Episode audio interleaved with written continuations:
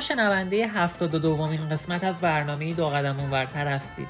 در برنامه این هفته به مناسبت ماه افتخار نگاهی خواهیم داشت به تاریخچه و هدف برگزاری رژه های افتخار در سراسر جهان. همچنین گفتگویی خواهیم داشت با آریل مرد asexual پناهجو ساکن در کشور آلمان.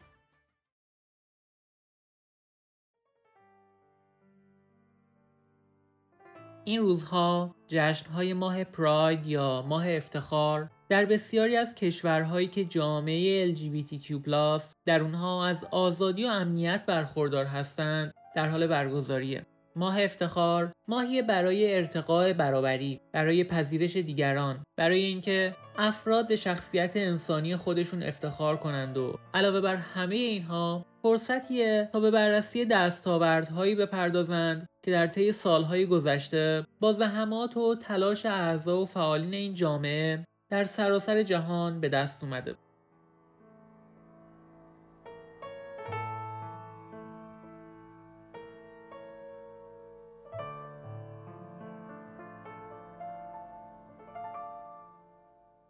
اما اولین بار کی و کجا این راهپیمایی برگزار شد و اصلا چه شد که نیاز به برگزاری چنین رویدادی در بین جامعه رنگین کمانی احساس شد. سال 1969 میلادی هر چیزی به غیر از دگر جنس گرایی و همانسو جنسیتی بودن در ایالات متحده آمریکا ممنوع بود و فرهنگ عمومی جامعه در اون زمان پذیرای جامعه رنگین کمانی و افرادی با گرایش های جنسی و هویت های جنسیتی متنوع نبود. جامعه LGBTQ+ آمریکا در اون زمان پس از سالها زندگی در سایه و به شکل پنهانی برای خودشون پاتوقهایی درست کرده بودند و در این مکانهایی که به شکلی زیرزمینی بود دور هم جمع می شدن. اگرچه این مکانها شبیه به بارهایی بود که به گی بار معروف بودند اما پاتوقی بودند برای همه طیف های رنگین کمانی یعنی افراد ترنس، دو لزبین ها، گی ها و غیره. یعنی چیزی شبیه به گیبارهای امروزی اما بدون پرچم آشکار. اون چیزی که امروزه در کشورهای آزاد بسیار دیده میشه و شهروندان به منظره رنگ و رنگ اونها آشنا هستند.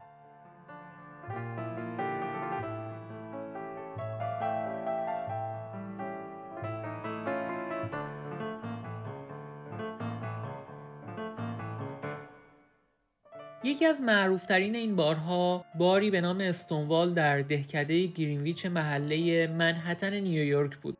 استونوال به خاطر خدماتی که به حاشیه نشینان جامعه رنگین کمانی و جوانان بیخانمان ارائه می‌داد محبوبیت زیادی داشت.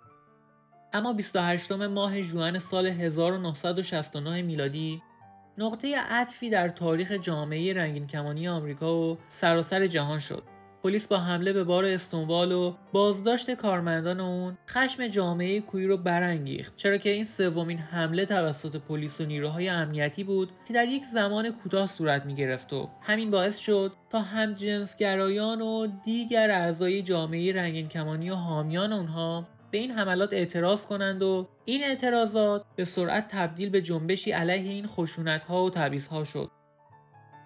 تاریخ نگاران شورش استونوال رو اعتراضی خودجوش بر ضد آزار و اذیت همیشگی پلیس و رفتار تبعیض آمیز با های جنسی و جنسیتی در دهه 1960 میلادی می‌دونند.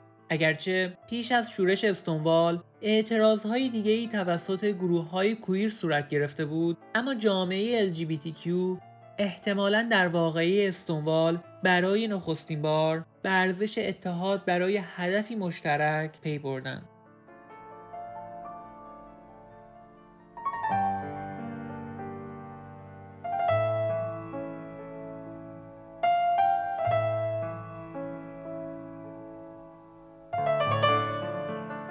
استنوال به سرعت تبدیل به نماد مقاومت برای حق زندگی برابر برای جامعه کویر شد و الهام بخش جنبش های مشابه در سرتاسر سر دنیا یک سال بعد در 28 جوان 1970 اولین رژه افتخار در لس آنجلس، شیکاگو و نیویورک به منظور بزرگداشت قیام استونوال برگزار شد از اون پس هر ساله رژه های افتخار در کشورهای بیشتری شروع به برگزاری کرد و این رژه ها نمادی شد برای اعلام همبستگی و ادامه راه مبارزاتی که از گذشته تا به امروز ادامه داشته.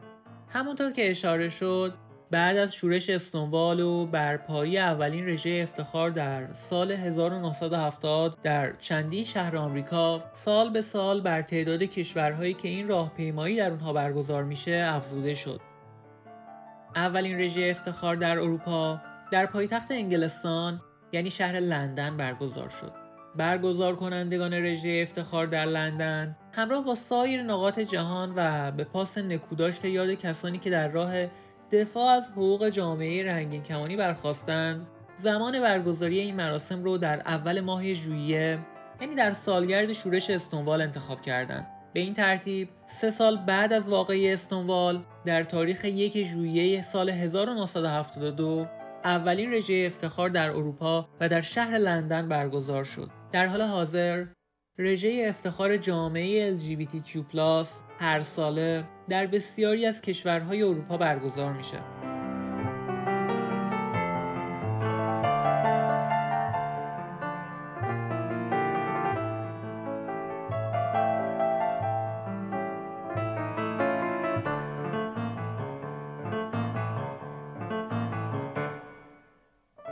اما امروز آریل مرد asexual همراه ماست و قراره تا به ما از تجربیات زیسته خودش چه زمانی که در ایران حضور داشت و چه الان که در کشور آلمان به سر می‌بره بگه.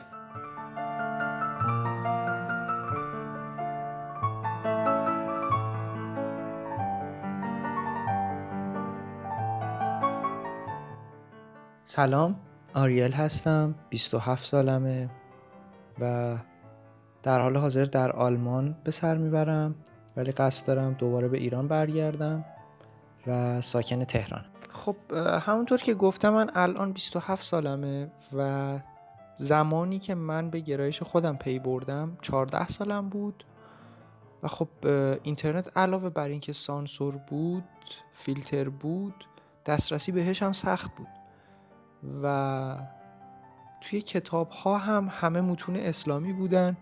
که پس از دوران بلوغ این حسا از بین میره و اینا و من هیچ اطلاعی نداشتم و جایی هم نبودم که بتونم به کسی اعتماد کنم و بازگوش کنم. صرفا از 14 سالگی تا 18 سالگی فقط حسم رو سرکوب کردم و یه تفاوت هایی می دیدم که مثلا من با بقیه توی یک تیف نیستم چه به صورت جنسی چه به صورت عاطفی. چون به صورت عاطفی خب از یک پسر خوشم می اومد و به صورت جنسی هم تمایلی به رابطه جنسی باهاش نداشتم. و فکر می‌کردم شاید این واقعا یه حس زودگذر دوران بلوغ باشه که به همجنس خودم دارم بیشتر باهاشون بودم و بابت این بوده. اما تو 18 سالگی تغییر کرد و اینترنت کمی آزادتر شد پهنای بیشتر شد. دانشگاه رفتم و افراد بیشتری رو دیدم. متوجه شدم که گرایش های مختلف جنسی عاطفی وجود داره و این قضیه برای من هم صادقه. ولی تا اون موقع حتی نمی‌دونستم یعنی دو سه سال بعدش هم نمی‌دونستم ای سکشوالم موقعی فهمیدم که ترای های زیادی می‌زدم و میفهمیدم که بقیه همون اول کاری رابطه جنسی رو دوست دارن و می‌خوان. ولی من وقتی کسی رو دوست دارم اصلا دوست ندارم به رابطه جنسی باش فکر کنم و یا حتی از هر کسی که کیسم باشه توی خیابون ببینم نمی‌تونم به رابطه جنسی باش فکر کنم. و اینا رو به مرور حتی از رفیقایی داشتم که استریت بودن فهمیدم. و متاسفانه خیلی طول کشید تا اینو بفهمم و خودم رو بشناسم و اینکه بتونم در مقابل حرف دیگران هم استوار وایسم. و ناراحت نشم. اما خب این یه روندی بود که واقعا فرسایشی بود برای من. و من موقعی که فهمیدم هم خیلی افسرده شدم. متاسفانه افراد خیلی خیلی کم و می‌تونم بگم نادری هستن که در مورد گرایش من یعنی ایسکشوال ها می‌دونن. و متاسفانه بین LGBTQ ها هم این مشکل هست. یعنی به صورتی که می‌تونم بگم 70 80 درصدشون حتی این گرایش رو به رسمیت نمی‌شناسن. و خب این گرایش هم مثل بقیه گرایش ها طبیعیه و حالا من و امثال من کمتر یا بیشتر جسممون و روحمون از روابط جنسی به اون اندازه ای که بقیه آدم ها لذت می‌برن لذت نمی‌بریم. و به طرق دیگه ای ما می‌تونیم ارضا بشیم. مثلا من خودم زمانی روحم ارضا میشه که با پارتنرم توی خونه زندگی کنم و لحظه به لحظه با هم زندگی کنیم. روند بزرگ شدنمون پیر شدنمون و و و از این جور مسائل رو بتونم باهاش تجربه کنم. و اینکه بخوام اینو هم بگم که حتی خیلی همون افسردگی می‌گیریم. چون حتی اقلیت در اقلیت هم که هستیم باز رفتارهای مشابه استریت ها رو می‌تونیم توی حتی همجنسگراها ببینیم.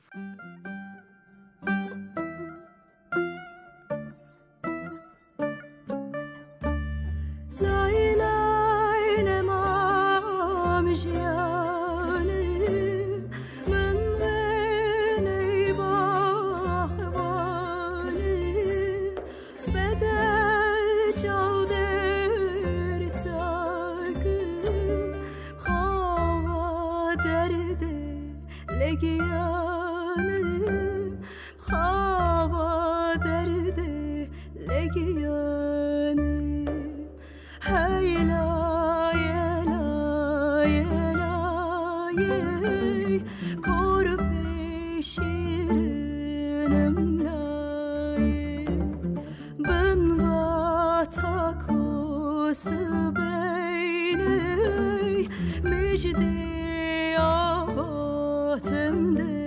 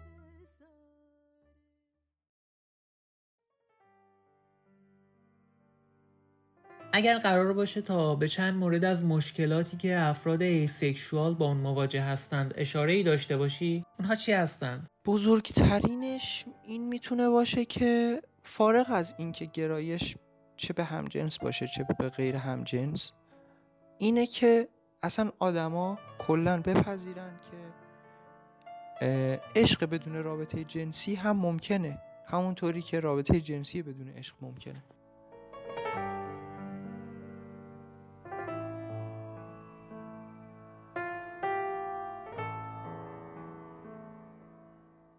آیا شده که در بین جامعه رنگین کمونی هم از طرف بچه های LGBTQ درک نشی یا به خاطر اونچه که هستی تو رو پس بزنند یا از جمع خودشون برونند؟ خیلی زیاد شده یعنی واقعا نمی‌دونم چند بارش و چند تاشو مثال بزنم ولی زمانی که میفهمیدن من توی رابطه رابطه جنسی نمی‌خوام و حالا مشتاقش نیستم تقریبا می‌تونم بگم 95 درصدشون منو پس می‌زد تو الان در یک کشور اروپایی حضور داری. می‌خوام بدونم که آیا وضعیت در اون جایی که تو هستی برای زندگی افراد سکشوال بهتره یا نه؟ آیا اونجا به درستی درک میشی؟ واقعیتش رو بخوام بهت بگم نه. یعنی فرقی با ایران نداره. و اینکه مهم اون روابط عاطفی است که حالا تو گرایش من برام خیلی مهمه. و متاسفانه اینجا هم پیدا نکردم. یعنی حتی می‌تونم بگم ضعیفتر از ایران بود. ولی خب حداقل اینکه دیگه خوبیش اینه که انرژی منفی بابت گرایش هم نمی‌گیرم. یعنی دیگه به کل کاری با هم ندارن.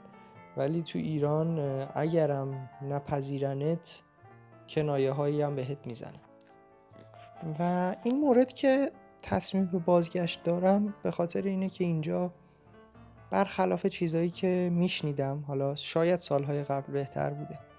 ولی الان اصلا هیچ احترامی هیچ تفاوتی بین منی که از خانواده LGBT هستم و سایر افراد قائل نیستن. حتی می‌تونم بگم منو بین افرادی قرار دادن که خودشون هم ازشون میترسیدم و می‌گفتن مخفی کن خودت رو به زبون نیار گرایشت رو کسی نفهمه. و اینکه خب توی جامعه هم همینطوره. یعنی اگر بخوام اونجوری که دوست دارم رفتار کنم قطعا تو چش هستم و خب اینجا چون مهاجر زیاده عرب زبون ترک زبون زیاده و از اخشار پایین جامعه هستن مطالعه کمی دارن. قطعا حالا اونا هم می‌تونن به نحوی اذیت کنن و یا حتی نگاه های سنگینشون قابل درک. این یه بوده و بوده دیگه این که اینجا من پشتوانه ای ندارم مثل خانوادم که تو ایران هستن. حس منو می‌دونن حمایت هم می‌کنن و خب افراد توی ایران بسیار خونگرمتر هستن و به علاوه الان شرایط اوضاع اقتصادی اروپا و دنیا توی بحرانی به سر می‌بره که هر کشوری که منابع بیشتری داره از این بحران راحتتر می‌تونه عبور کنه مثل ایران. و خب اینجا تشکیل زندگی برای من خیلی سختتر از ایرانه. و مجموع همه اینها تصمیمم رو برای بازگشت گرفتم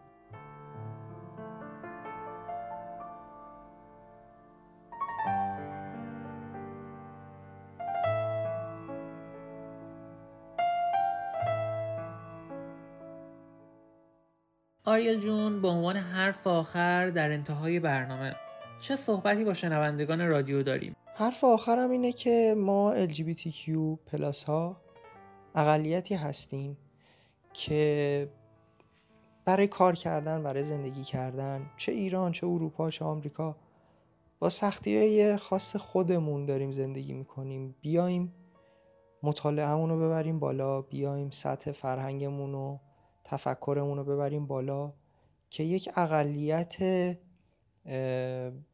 پیشرو باهوش و با فرهنگ رو به بقیه بشناسونیم که هم برای خودمون هم برای نسلهای آینده زندگیمون خیلی ساده تر و بهتر بشه.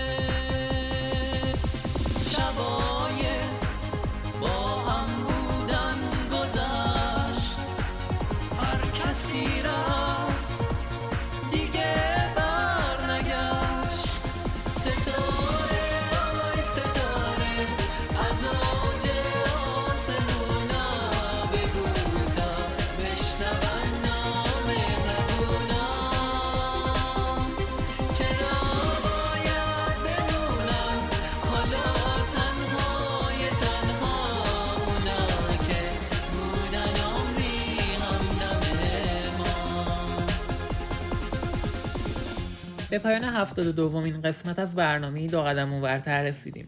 ممنونم از شما شنوندگان عزیز رادیو رنگین کمان که تا انتهای این قسمت همراه ما بودید. یادآوری می‌کنم که شما می‌تونید برنامه های رادیو رنگین کمان رو علاوه بر صفحه اینستاگرام در کانال تلگرام سانکلود و آیتیونز هم بشنوید. همچنین برنامه های رادیو رنگین کمان هر شب از ساعت 21 به وقت ایران و 22 به وقت افغانستان از طریق موج کوتاه رادیویی چلک متر فرکانس 76 ده پخش میشه. شما می‌تونید هر هفته روزهای جمعه شنونده قسمت جدیدی از برنامه دو قدم اونورتر باشید. پس تا هفته آینده و یک برنامه دیگه ایام بکام.